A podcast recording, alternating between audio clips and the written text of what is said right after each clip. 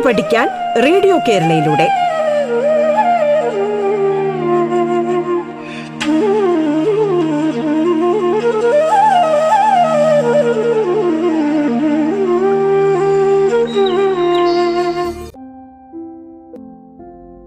നമസ്കാരം.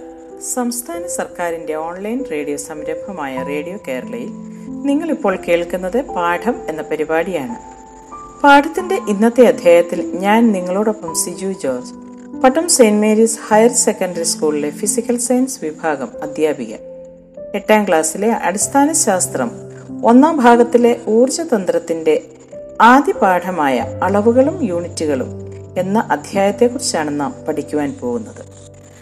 പ്രിയ കുഞ്ഞുങ്ങളെ കഴിഞ്ഞ ക്ലാസ്സിൽ നമ്മൾ അടിസ്ഥാന യൂണിറ്റുകളെക്കുറിച്ചും വിൽപ്പന യൂണിറ്റുകളെക്കുറിച്ചുമാണ് പറഞ്ഞു നിർത്തിയത്. എന്താണ് അടിസ്ഥാന യൂണിറ്റുകൾ? ഈ ക്ലാസിന്റെ ആദ്യ ഭാഗങ്ങളിൽ ഈ അധ്യായത്തിന്റെ ആദ്യ ഭാഗങ്ങളിൽ നാം പഠിച്ചത് നീളം മാസ സമയം എന്നിവയുടെ യൂണിറ്റുകളെ കുറിച്ചാണ് ഇവയുടെ പ്രത്യേകത എന്താണ്? പരസ്പരം ബന്ധമില്ലാതെ നിലനിൽക്കുന്നതാണ്. മറ്റളവുകൾ ഉപയോഗിച്ച് പ്രസ്താവിക്കാൻ പറ്റാത്തതുമാണ്. ഇത്തരത്തിലുള്ള അളവുകളെ അടിസ്ഥാന അളവുകൾ അഥവാ ഫണ്ടമെന്റൽ യൂണിറ്റ്സ് എന്ന് പറയുന്നു.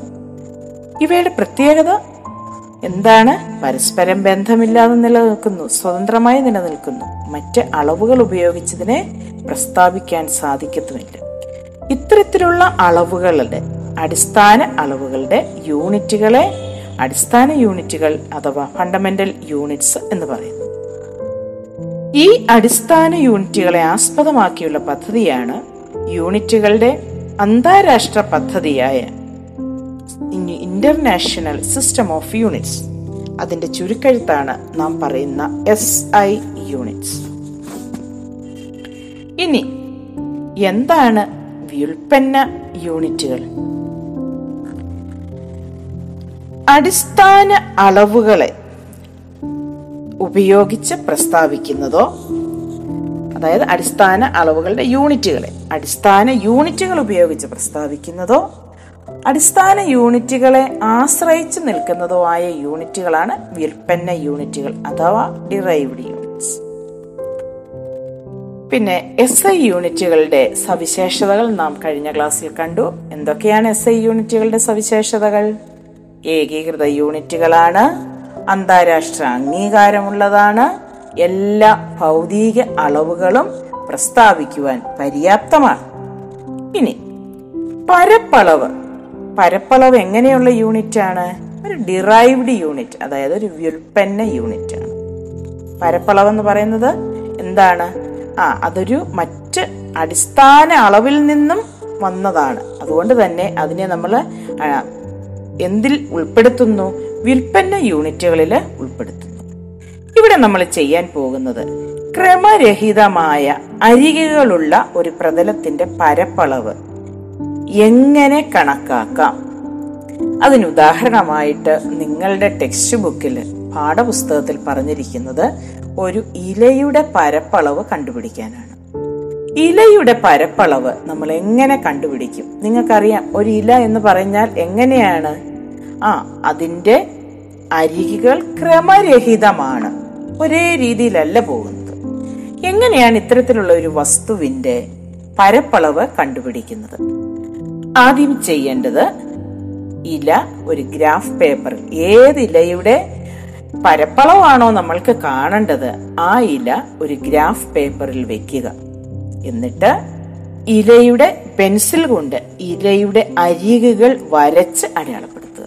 ഒരു ഗ്രാഫ് പേപ്പറിൽ ഇല വെച്ചിട്ട് അതിന്റെ അരികുകൾ പെൻസിൽ കൊണ്ട് വരച്ച് അടയാളപ്പെടുത്തുക. അതിനുശേഷം ഇല മാറ്റുക. പിന്നെ നമ്മൾ എന്താ ചെയ്യേണ്ടത്? നമ്മളുടെ കയ്യിലുള്ള ഗ്രാഫ് പേപ്പറിലെ ഇലയുടെ പടം വരുന്ന ഇലയുടെ നമ്മൾ വരച്ച ആ പടം വരുന്ന ഭാഗത്തെ മൂന്ന് കാര്യങ്ങൾ രണ്ട് കാര്യങ്ങളായിട്ട് നമ്മൾ കണക്ക് കണക്കിലെടുക്കണം. ഒന്നാമത്തേത് ഈ ഇലയുടെ പടത്തിനകത്ത് എത്ര പൂർണമായ കളങ്ങൾ ഉണ്ടെന്ന് നോക്കണം. അവയുടെ എണ്ണം എടുക്കണം. പിന്നെ ചില കളങ്ങൾ പകുതിയോ അതിൽ കൂടുതലോ ഉള്ളതുണ്ട്. ചില കളങ്ങൾ പകുതിയിൽ താഴെയുള്ളതുണ്ട് പകുതിയിൽ താഴെയുള്ള കളങ്ങളെ നമ്മൾ കണക്കിലെടുക്കുന്നില്ല. പിന്നെയോ? പകുതിയും അതിൽ കൂടുതലുമുള്ള കളങ്ങളുടെ എണ്ണവും കണക്കാക്കുന്നു. അപ്പോൾ ഏതൊക്കെ കളങ്ങളാണ് നമ്മൾ എടുത്തത്? പൂർണമായ കളങ്ങളുടെ എണ്ണവും പകുതിയും അതിൽ കൂടുതലുള്ള കളങ്ങളുടെ എണ്ണവും. ഇങ്ങനെ ഇവയുടെ രണ്ടിന്റെയും ആകെ കളങ്ങളുടെ എണ്ണമായിരിക്കും ആ ഇലയുടെ ഏകദേശ പരപ്പളവ്. അടുത്തതായി നമ്മൾ പഠിക്കുവാൻ പോകുന്നത് വ്യാപ്തവും സാന്ദ്രതയും വോളിയം ആൻഡ് ഡെൻസിറ്റി. എന്താണ് വ്യാപ്തം? ഒരു വസ്തുവിന് സ്ഥിതി ചെയ്യാൻ ആവശ്യമായ സ്ഥലത്തിന്റെ അളവിനെ അതിന്റെ വ്യാപ്തം എന്ന് പറയുന്നു. കട്ടകളുടെ നീളം വീതി ഉയരം എന്നിവ അളന്നെടുത്താൽ ഏത് കട്ടയുടെയാണോ നീളവും വീതിയും ഉയരവും അളന്നെടുത്തത് ആ കട്ടയുടെ വ്യാപ്തം കണ്ടുപിടിക്കുവാൻ നമുക്ക് സാധിക്കും. അതായത് നീളം ഗുണം വീതി ഗുണം ഉയരം. ഇനി വ്യാപ്തം കാണാനുള്ള സമവാക്യം നമ്മൾക്ക് കിട്ടിയല്ലോ. അതുപയോഗിച്ച് അതിന്റെ നീളവും വീതിയും ഉയരവും കണ്ടുപിടിക്കുക. ഇവ തമ്മിൽ ഗുണിക്കുമ്പോൾ നമ്മൾക്ക് എന്ത് കിട്ടും? ഏത് വസ്തുവാണോ നമ്മൾ അളന്നെടുത്തത് ആ വസ്തുവിന്റെ വ്യാപ്തം കിട്ടും. ഇനി നീളം മീറ്ററിലാണ് നമ്മൾ പറയുന്നത്. വീതിയും മീറ്ററിലാണ് പറയുന്നത് ഉയരവും മീറ്ററിലാണ്. അതുകൊണ്ട് തന്നെ വ്യാപ്തത്തിന്റെ യൂണിറ്റ് എന്താണെന്ന് നിങ്ങൾ നേരത്തെ പഠിച്ചിട്ടുണ്ട്? എന്താണ്? Metre cube. ഇനി ഇതൊരു വ്യുൽപ്പന്ന യൂണിറ്റ് ആണോ? ആണോ? എന്താ എന്ത് തരത്തിലുള്ള യൂണിറ്റ് ആണിത് ആ ഇതൊരു വ്യുൽപ്പന്ന യൂണിറ്റ് ആണ് കാരണം നീളം. നീളത്തിന്റെ യൂണിറ്റ് മീറ്റർ. അതിനെ അടിസ്ഥാനമാക്കി പറയുന്നതാണ് വ്യാപ്തം. ഇനി നീളവും അതായത് നീളവും വീതിയും ഉയരവും ചേർന്ന് വ്യാപ്തം കിട്ടുന്നു. ഇങ്ങനെ കിട്ടുന്ന വ്യത്യസ്തങ്ങളായ രണ്ട് വസ്തുക്കൾ. ഒരേ വ്യാപ്തമുള്ള വ്യത്യസ്തങ്ങളായ രണ്ട് വസ്തുക്കളുടെ മാസ് ഒരുപോലെ ആയിരിക്കുമോ ഉദാഹരണമായിട്ട് നിങ്ങളുടെ പാഠപുസ്തകത്തിൽ പറഞ്ഞിരിക്കുന്നത് ഒരു തെർമോക്കോൾ കട്ട ഒരു മരക്കട്ട. രണ്ടിന്റെയും വ്യാപ്തം ഒരുപോലെയാണ്. പക്ഷെ ഇവയുടെ മാസ് എങ്ങനെയായിരിക്കും? തീർച്ചയായിട്ടും നമുക്ക് ഊഹിക്കാം. ഇവയുടെ മാസ് വ്യത്യാസമായിരിക്കും. ഒരേ വ്യാപ്തമുള്ള രണ്ട് വസ്തുക്കൾ അവയുടെ മാസിൽ എങ്ങനെ വ്യത്യാസപ്പെടുന്നു? അത് നമുക്കൊന്ന് നോക്കാം. എന്താണ് സാന്ദ്രത എന്ന് പറഞ്ഞാൽ? നിങ്ങൾ കേട്ടിട്ടുണ്ടോ ആ വാക്ക് സാന്ദ്രത? മാസ് ഭാഗം വ്യാപ്തം. അഥവാ യൂണിറ്റ് വ്യാപ്തം പദാർത്ഥത്തിന്റെ മാസിനെയാണ് നമ്മൾ സാന്ദ്രത എന്ന് പറയുന്നത്. എന്താണ് സാന്ദ്രത? യൂണിറ്റ് വ്യാപ്തം പദാർത്ഥത്തിന്റെ മാസ്. അപ്പോൾ സാന്ദ്രത എന്ന് പറഞ്ഞാൽ എന്താണ്? മാസ് ഭാഗം വ്യാപ്തം. ഇനി ഇത്തരത്തിൽ നമ്മൾ നോക്കും. തെർമോകോളിനെ അപേക്ഷിച്ച് മരത്തിന് സാന്ദ്രത. നമ്മൾ രണ്ട് ഉദാഹരണങ്ങളാണ് എടുത്തത്. ഒരേ വ്യാപ്തമുള്ള ഒരു തെർമോകോൾ കട്ടയും ഒരേ അതേ വ്യാപ്തമുള്ള ഒരു മരക്കട്ടയും. തെർമോകോളിനെ അപേക്ഷിച്ച് മരത്തിന് സാന്ദ്രത കൂടുതലാണ്. അതായത് വ്യാപ്തം തുല്യമാണെങ്കിലും മരക്കട്ടയിൽ അടങ്ങിയിരിക്കുന്ന ദ്രവ്യത്തിന്റെ അളവ് കൂടുതലാണ്. എന്താണ്? മരക്കട്ടയിൽ അടങ്ങിയിരിക്കുന്ന നമ്മൾ ഉദാഹരണം എടുത്ത തെർമോകോൾ കട്ടയും മരക്കട്ടയും വെച്ച് നോക്കുമ്പോൾ മരക്കട്ടയിൽ അടങ്ങിയിരിക്കുന്ന ദ്രവ്യത്തിന്റെ അളവ് കൂടുതലാണ്. ഇതാണ് അവയുടെ മാസുകൾ വ്യത്യസ്തമാകാൻ കാരണം.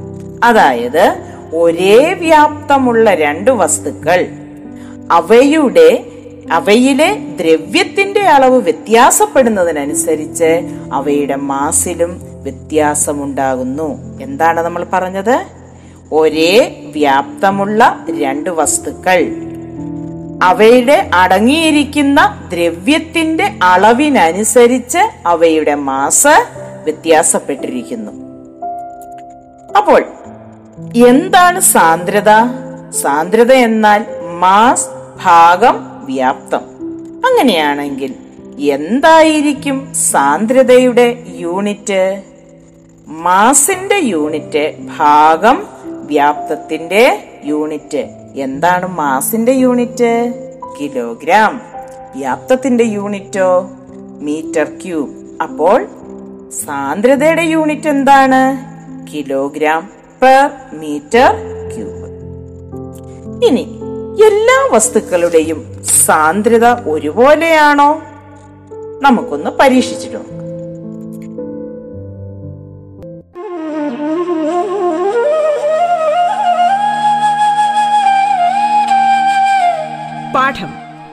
പഠിക്കാൻ റേഡിയോ കേരളയിലൂടെ. പാഠത്തിൽ ഇനി ഇടവേള.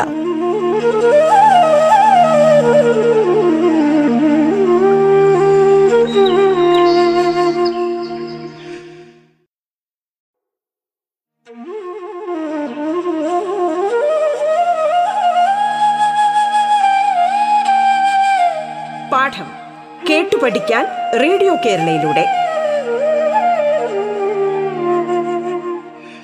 കേൾക്കാം പാഠം.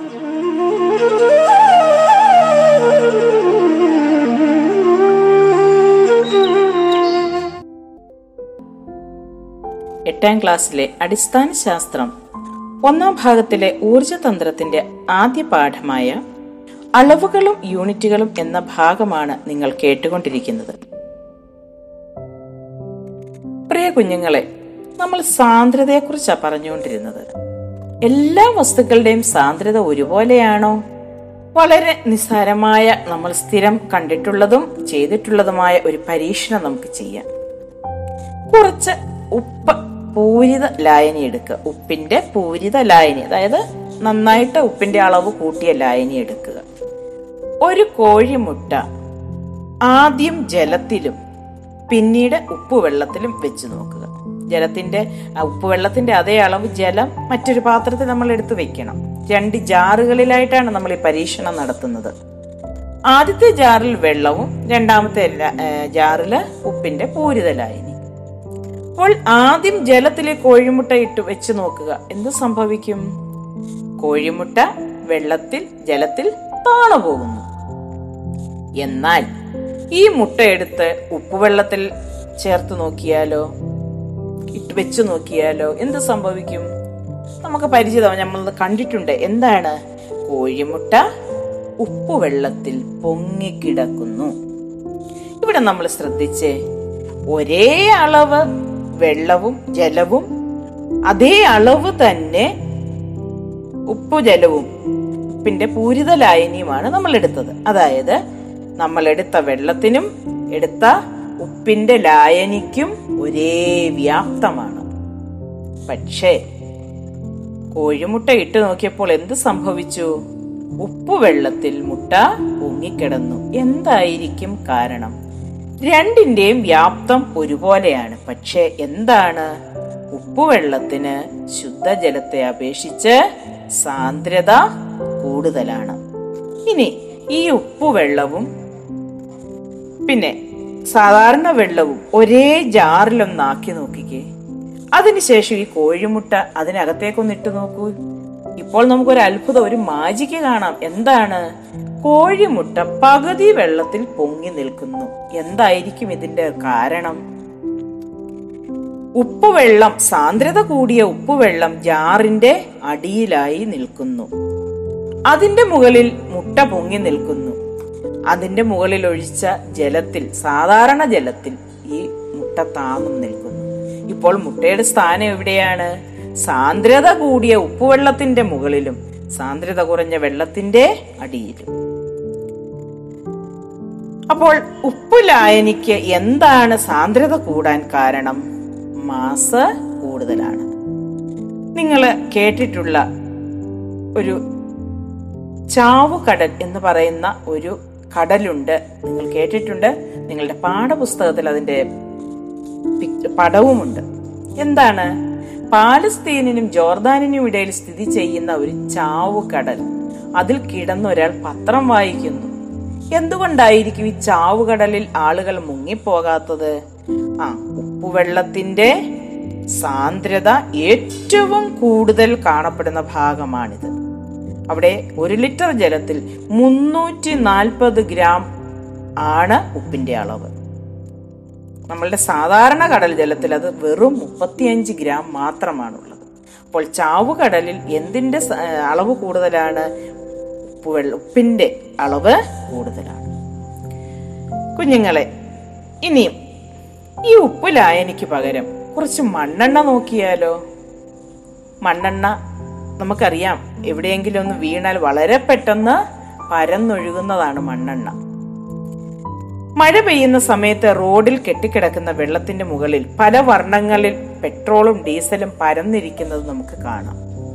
അതുമല്ലെങ്കിൽ നമ്മളുടെ വീട്ടിൽ എടുക്കുന്ന വെളിച്ചെണ്ണ ഒരു ഡ്രോപ്പ് ഒരു തുള്ളി വെള്ളത്തിന്റെ മുകളിൽ വീണാൽ എന്തു സംഭവിക്കുന്നു? വെളിച്ചെണ്ണ പൊങ്ങി നിൽക്കുന്നു. എന്താണ് ഇവയുടെ ഇതിന്റെ കാരണം? വെളിച്ചെണ്ണയ്ക്ക് അല്ലെങ്കിൽ മണ്ണെണ്ണ പെട്രോൾ ഡീസൽ ഇത്തരത്തിലുള്ള ദ്രാവകങ്ങൾക്ക് സാന്ദ്രത നമ്മുടെ സാധാരണ ജലത്തിനേക്കാളും കുറവാണ്. അതുകൊണ്ട് അവ ജലോപരിതലത്തിൽ പൊങ്ങി ഉയർന്ന് നിൽക്കും. അങ്ങനെയാണെങ്കിൽ ഞാൻ നിങ്ങളോടൊരു ചോദ്യം ചോദിക്കട്ടെ? പെട്രോൾ ഡീസൽ തുടങ്ങിയ ദ്രാവകങ്ങൾക്ക് തീ പിടിച്ചാൽ വെള്ളം ഉപയോഗിച്ച് അണയ്ക്കാൻ ശ്രമിക്കരുത്. എന്തുകൊണ്ട്? എന്തായിരിക്കും? ആ പെട്രോൾ ഡീസൽ തുടങ്ങിയ ദ്രാവകങ്ങളിലേക്ക് വെള്ളം ഒഴിച്ചാൽ എന്ത് സംഭവിക്കും? അവ ജലോപരിതലത്തിൽ ഉയർന്നു നിൽക്കും. ഒരിക്കലും നമ്മൾക്ക് ആ തീ അണയ്ക്കുവാൻ സാധിക്കുകയില്ല.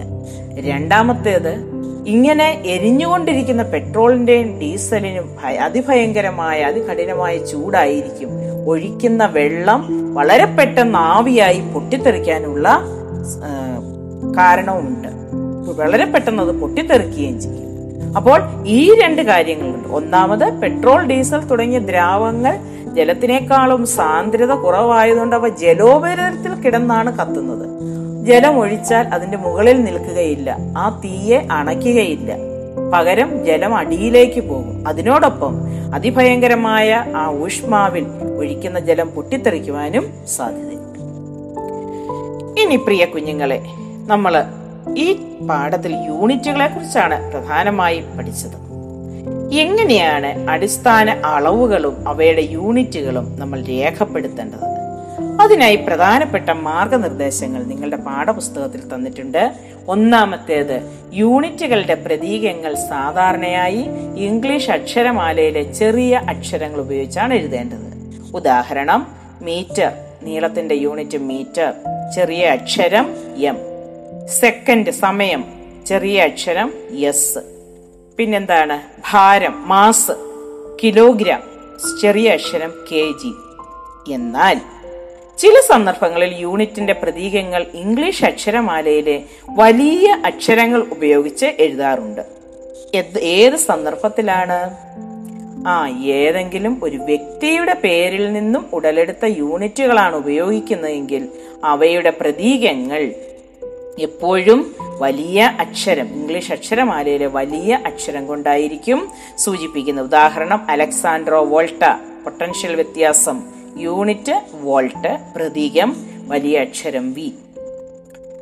സർ ഐസക് ന്യൂട്ടൺ ബലം നമ്മളെ യൂണിറ്റ് ന്യൂട്ടൺ പ്രതീകം വലിയ അക്ഷരം എൻ. ബ്ലേസ് പാസ്കൽ അളവ് മർദ്ദം. യൂണിറ്റ് പാസ്കൽ പ്രതീകം വലിയ അക്ഷരം പിയും ചെറിയ അക്ഷരം എയും മൂന്നാമത്തേത് പ്രതീകത്തിന് പകരം യൂണിറ്റുകളുടെ പേരെഴുതുമ്പോൾ ഇംഗ്ലീഷിലെ വലിയ അക്ഷരം ഉപയോഗിക്കുവാൻ പാടില്ല. അതായത് നമ്മളിപ്പോൾ പറഞ്ഞു പേരിനെ അടിസ്ഥാനമാക്കിയാണ് യൂണിറ്റ് വരുന്നതെങ്കിൽ. ഉദാഹരണം കെൽവിൻ. കെൽവിൻ എന്ന അക്ഷരത്തിൽ എഴുതുമ്പോൾ കെ എന്നത് തുടക്കത്തിലെ കെ എന്നത് ചെറിയ അക്ഷരമായിരിക്കണം. നാലാമത്തേത് പ്രതീകങ്ങളുടെ ബഹുവചനം ഉപയോഗിക്കുവാൻ പാടുള്ളതല്ല. അതായത് പത്ത് കിലോഗ്രാം പത്ത് കിലോഗ്രാംസ് എന്ന് നമ്മൾ പറയാറില്ല. ശരി ഏതാണ്? പത്ത് കിലോഗ്രാം.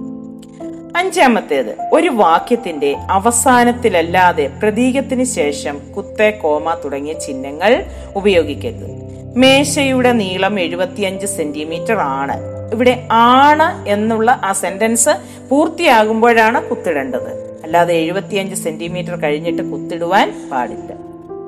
ആറാമത്തേത് വിൽപ്പന യൂണിറ്റുകളുടെ പ്രതീകങ്ങൾ എഴുതുമ്പോൾ ഹരണം സൂചിപ്പിക്കുന്നതിന് ഒരു ചരിഞ്ഞ വര നമ്മൾ ഇംഗ്ലീഷിൽ പറയുമ്പോൾ പെർ എന്ന് പറയുന്നു ഉപയോഗിക്കുന്നു. ഒരു വിൽപ്പന യൂണിറ്റിൽ ഒന്നിൽ കൂടുതൽ ചരിഞ്ഞ വരകൾ ഉപയോഗിക്കാൻ പാടില്ല. ഉദാഹരണം മീറ്റർ പെർ സെക്കൻഡ് സ്ക്വയർ. അതല്ലാതെ metre per second per second എന്ന് എഴുതാറില്ല. ഒറ്റ ചരിഞ്ഞ വര മാത്രമേ ഹരണത്തെ സൂചിപ്പിക്കുവാൻ ഉപയോഗിക്കുന്നുള്ളൂ. ഏഴാമത്തേത് മറ്റു യൂണിറ്റുകളുടെ ഗുണിതങ്ങളായി പ്രസ്താവിക്കപ്പെടുന്ന വിൽപ്പന യൂണിറ്റുകൾ എഴുതുമ്പോൾ അവയ്ക്കിടയിൽ കുത്തിടുകയോ അല്ലെങ്കിൽ സ്പേസ് നൽകുകയോ ചെയ്യണം. ഗുണിതങ്ങൾ എഴുതുമ്പോൾ ഉൽപ്പന്ന യൂണിറ്റുകൾ യൂണിറ്റുകൾ എഴുതുമ്പോൾ അവയ്ക്കിടയിൽ എന്തു വേണം? ആ കുത്ത് അല്ലെങ്കിൽ ഒരു സ്പേസ് ഇടണം. ഗുണിതങ്ങളാണെങ്കിൽ കുത്തിടുകയോ സ്പേസ് ഇടുകയോ വേണം. എട്ടാമത്തേത് യൂണിറ്റിന്റെ പ്രതീകവും യൂണിറ്റിന്റെ പേരും വിൽപ്പന യൂണിറ്റിൽ ഇടകലർത്തി ഉപയോഗിക്കരുത്. അതായത് നമ്മൾ പറഞ്ഞ സാന്ദ്രതയുടെ unit kilogram per metre cube. അതിൽ കിലോഗ്രാം എന്ന അക്ഷരത്തിലും ക്യൂബിക് മീറ്റർ അതായത് മീറ്റർ ക്യൂബ് എന്നുള്ളത് എം റേസ്റ്റ് ത്രീ അതായത് അങ്ങനെയും എഴുതരുത്. എങ്ങനെ എഴുതണം? എഴുതുകയാണെങ്കിൽ രണ്ടും അക്ഷരത്തിൽ അല്ലെങ്കിൽ രണ്ടും അത് നമ്മൾ അതിന്റെ സിമ്പൽ ഉപയോഗിച്ച് പ്രതീകം ഉപയോഗിച്ച് വേണം എഴുതാൻ.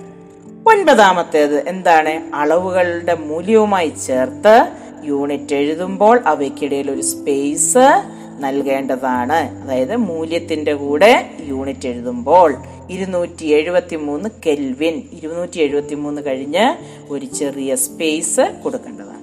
പത്താമത്തേത് ഒരളവിനെ സൂചിപ്പിക്കുവാൻ ഒന്നിൽ കൂടുതൽ യൂണിറ്റുകൾ ഉപയോഗിക്കരുത്. നമുക്കറിയാം പത്തര മീറ്റർ എന്ന് നമ്മൾ പറയുമ്പോൾ പത്ത് ദശാംശം അഞ്ച് പൂജ്യം മീറ്റർ എന്ന് എഴുതിയാൽ മതി. അതിനു പകരം പത്തു മീറ്റർ അൻപത് സെന്റിമീറ്റർ എന്ന് എഴുതരുത്. അത് തെറ്റാണ്. എങ്ങനെ എഴുതണം? പത്ത് ദശാംശം അഞ്ച് പൂജ്യം മീറ്റർ. പ്രിയ കുഞ്ഞുങ്ങളെ ഒന്നാമത്തെ പാഠം ഇവിടെ അവസാനിക്കുകയാണ്. തുടർന്നും വരും പാഠങ്ങളിലൂടെ നമുക്ക് കാണാം. നന്ദി നമസ്കാരം.